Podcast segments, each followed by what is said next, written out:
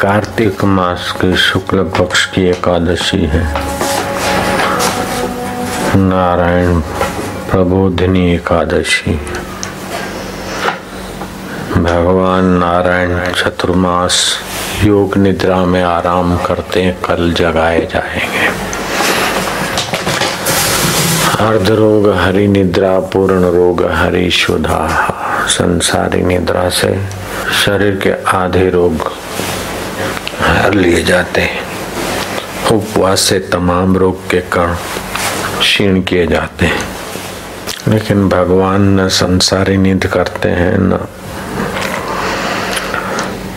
उपवास। फिर भी भगवान का एक विलक्षण योग है, योग निद्रा। गुरु पूर्णिमा की एकादशी से, वैशाख मास की एकादशी से देवशैनी एकादशी से लेकर देवजगी एकादशी तक भगवान अपने योग स्वभाव में रहते हैं।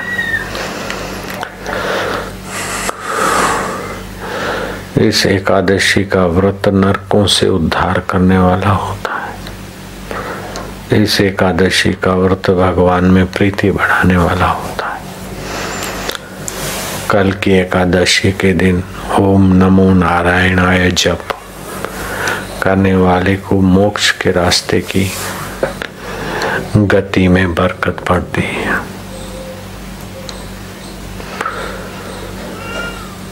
एकादशी भगवान को भक्त लोग योग निद्रा से जगाने के लिए।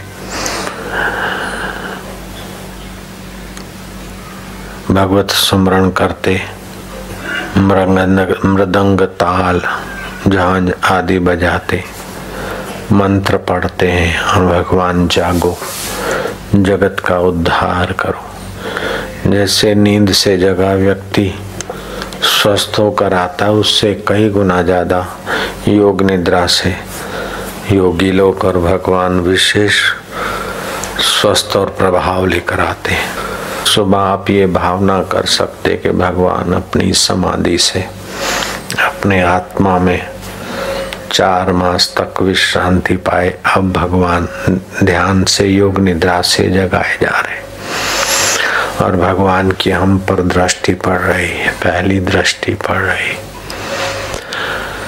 जैसे योगी पुरुष की ध्यान मग्न होने के बाद दृष्टि पड़ती तो पुण्यदायी होती है। ऐसे ही भगवान की दृष्टि भी महान पुण्यदायी। मंत्र पढ़ सके तो अच्छा है। उत्तिष्ठ उत्तिष्ठ गोविंद। उत्तिष्ठ गरुड़ध्वज। उत्तिष्ठ कमलाकांत त्रैलोक्यम मंगलम कुरु। फिर से पढ़ता हूँ ये मंत्र। उत्तिष्ठ उत्तिष्ठ। गोविंद उत्तिष्ठ गरुड़ध्वज। उत्तिष्ठ कमलाकांत त्रैलोक्यम मंगलम कुरु। हे गोविंद, उठिए उठिए, खूब प्यार से। सुबह नींद में से उठकर शांत हो जाना कि आज देव उठी, देव जगी एकादशी अपने परमेश्वर देव को हम जगाएँगे। पूजा पाठ करते समय भी कर सकते, सुबह भी कर सकते। हे गोविंद, उठिए उठिए। हे गरुड़ ध्वज, उठिए। हे कमलकांत, निद्रा का त्याग कर। तीनों लोगों का मंगल कीजिए।